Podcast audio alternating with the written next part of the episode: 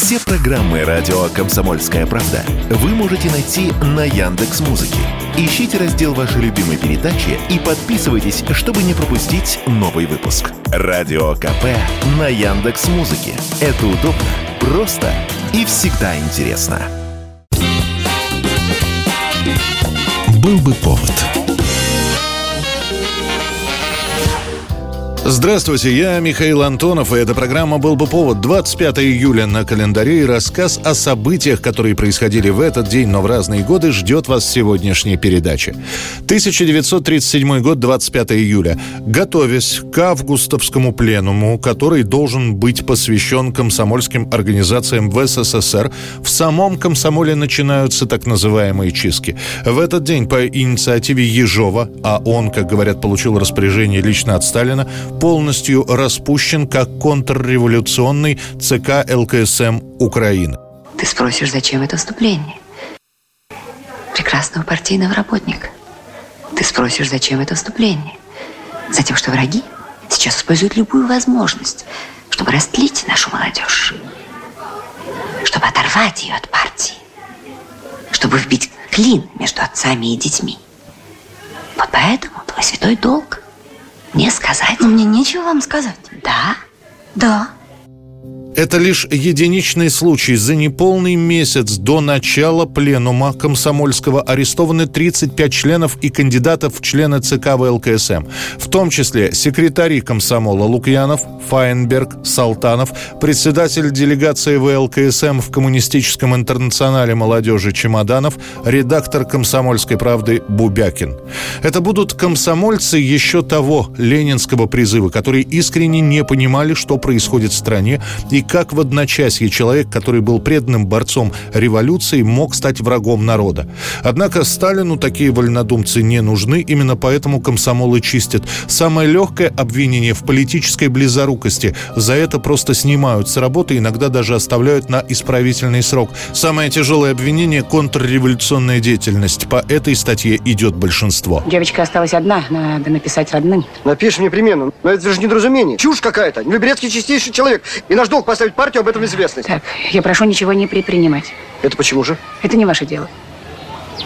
Потому что кроме долга существует еще право. Вы так считаете?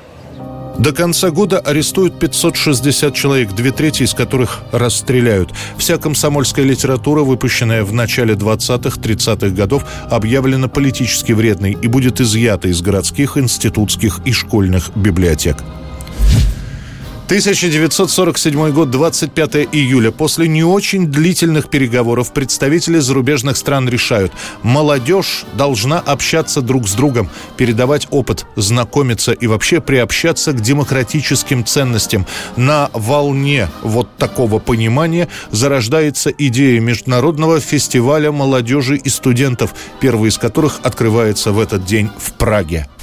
Světový festival mládeže v Kostce a téměř celý svět v Kostce se představil tisícům diváků, kteří se sešli на старом пражском výstavišti. Самое интересное, что одним из инициаторов этого мероприятия становится капиталистическая Англия.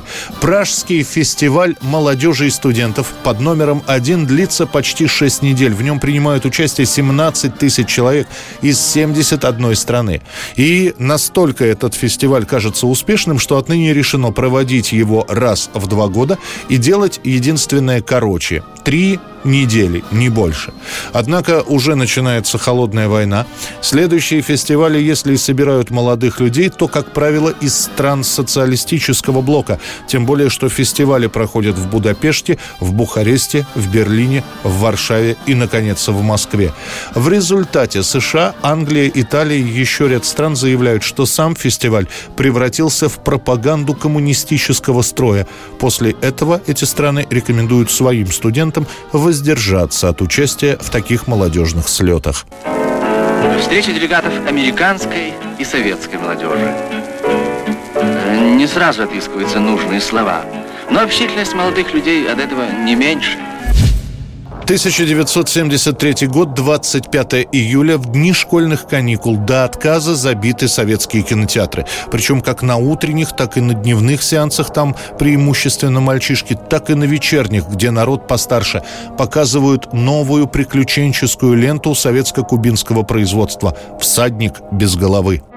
Эй, с тобой разговаривает старый Зепп Стам. Он не из тех, над кем можно шутки шутить. Я стреляю! Если ты дьявол, тебе это не повредит шли в большинстве своем на названии. Дело в том, что Майна Рида в Советском Союзе хоть и издавали, но он всегда был в разряде дефицитных писателей, и найти его книги было непросто. А в итоге можно сходить в кино и посмотреть на эту приключенческую ленту, к тому же вот с таким названием, которое обещает некий мистический налет. А самое главное, что хорошо для кино этого подобрали и натуру, и актеров. Так как действие «Всадника» происходит в Техасе, то «Натуру» сначала снимают в Крыму, чуть позже на Кубе. Соответственно, и мексиканцев играют приглашенные кубинские актеры. Выясняется, что и наши артисты, кстати, выглядят во всех этих псевдоамериканских интерьерах вполне органично. И Олег Видов, и Людмила Савельева. Вы залили мою рубаху. Позвольте мне ответить тем же и смыть крахмал с вашей.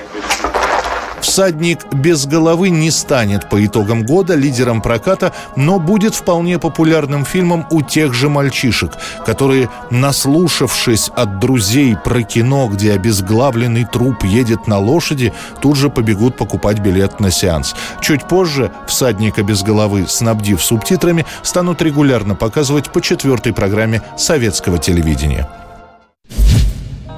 1984 год, 25 июля. Кажется, что время космических рекордов прошло.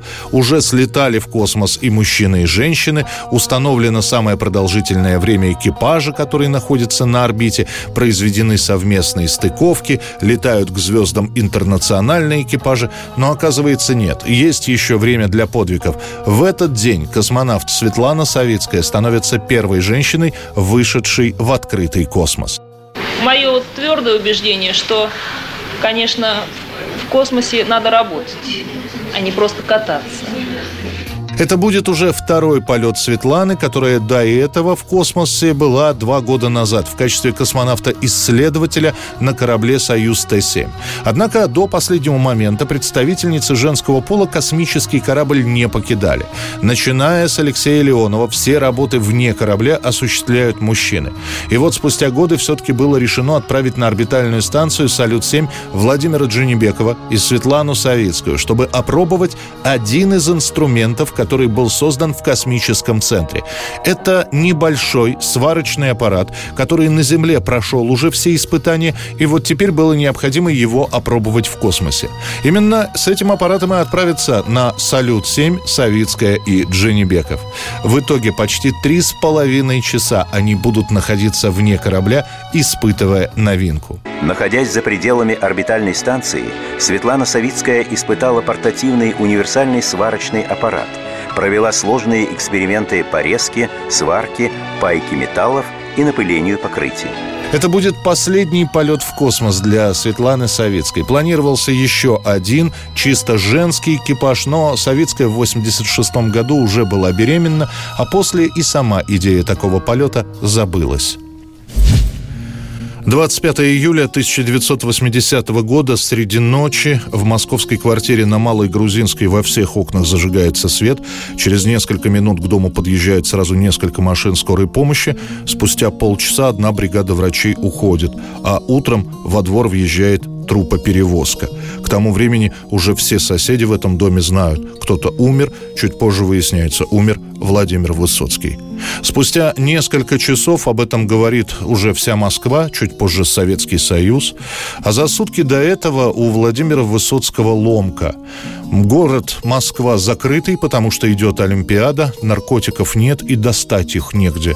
Поэтому окружение, чтобы хоть как-то помочь, сначала дает актеру седативные аппараты, сам Высоцкий это все еще и запивает алкоголем. Он мечется по комнате, ему трудно дышать, кто-то рекомендует Высоцкому выйти на балкон, но становится только хуже. Его с трудом укладывают в одной из комнат на тахту. Врач Анатолий Федотов делает еще один укол успокоительного, и Высоцкий затихает. Друзья продолжат застолье, засидятся до полуночи. В 4 часа утра тот же Федотов, проснувшись, заглянет туда, где лежит Высоцкий, тот будет уже мертв. Что это было? Инфаркт, асфиксия или еще что-то, так никто и не узнает. По просьбам родных и друзей вскрытие проводить не станут. Это была программа «Был бы повод» и рассказ о событиях, которые происходили в этот день, 25 июля, но в разные годы. Очередной выпуск завтра. В студии был Михаил Антонов. До встречи. Вот твой билет, вот твой вагон, все в лучшем виде одному тебе дано. В цветном раю увидеть сон. Трехвековое непрерывное кино. Все позади, уже сняты Все отпечатки контрабанды не берем Как херувин стерилен ты А класс второй не высший класс, зато с бельем. Вот и сбывается все, что пророчится. Уходит поезд в небеса, счастливый путь. Ах, как нам хочется, как всем нам хочется не умереть А именно уснуть. Был бы повод